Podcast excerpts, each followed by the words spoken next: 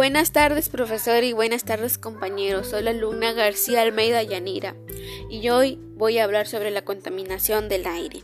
La contaminación atmosférica es la presencia en el aire de materias o formas de energía que implican riesgo, daños o molestia grave para las personas y seres de naturaleza popular, así como que puedan atacar a distintos materiales, reducir la visibilidad o producir olores desagradables y enfermedades. ¿Cómo contaminamos el aire?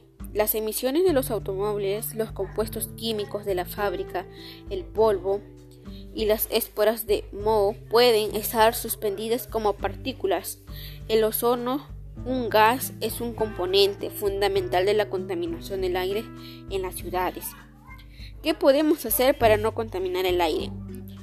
Lo que podemos hacer es consumir productos ecológicos, reciclar, reducir el consumo de plástico, disminuir el uso del agua y de la energía eléctrica. ¿Cómo podemos prevenir? Para prevenir la contaminación se necesitan políticas sobre la calidad del aire y el transporte de regulaciones que controlen la contaminación en las ciudades, controles de emisión en la industria y la promoción de fuentes de energía limpia y renovable. Utilizamos las 3R, reducir.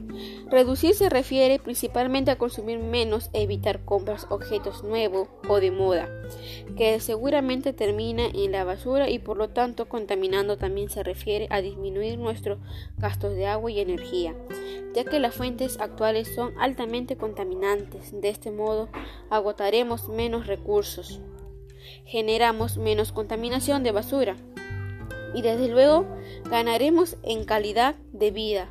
Si viajamos más el transporte público o en bicicleta, usamos pilas recargables, apagamos las luces y desconectamos los aparatos eléctricos. Cuando nos utilizamos estaremos contribuyendo al ahorro energético. ¿Qué es reutilizar?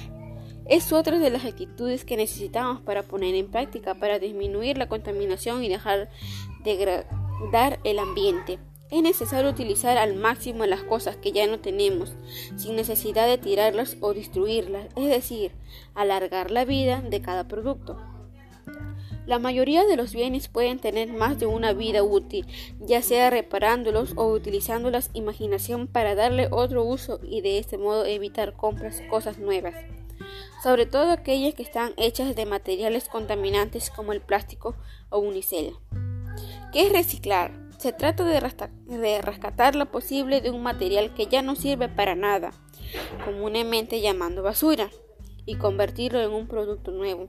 Es una forma en la que se reincorpora la material prima al ciclo los materiales para crear nuevas cosas sin necesidad de gastos energéticos y sin aumentar el volumen de residuos. El reciclaje A da devolverse un hábito para poder conseguir un equilibrio entre lo que se produce, lo que se consume y lo que se desecha intentando siempre generar la menor cantidad posible de basura, reciclar vidrio, materia orgánica, plantas o plásticos son algunos ejemplos. Por eso yo pido a las personas que debemos de tomar conciencia, no esperemos que pase algo para recién tomar conciencia porque la contaminación causa muchas enfermedades como para los niños y adultos mayores, como las enfermedades respiratorias y a los pulmones. Muchas gracias.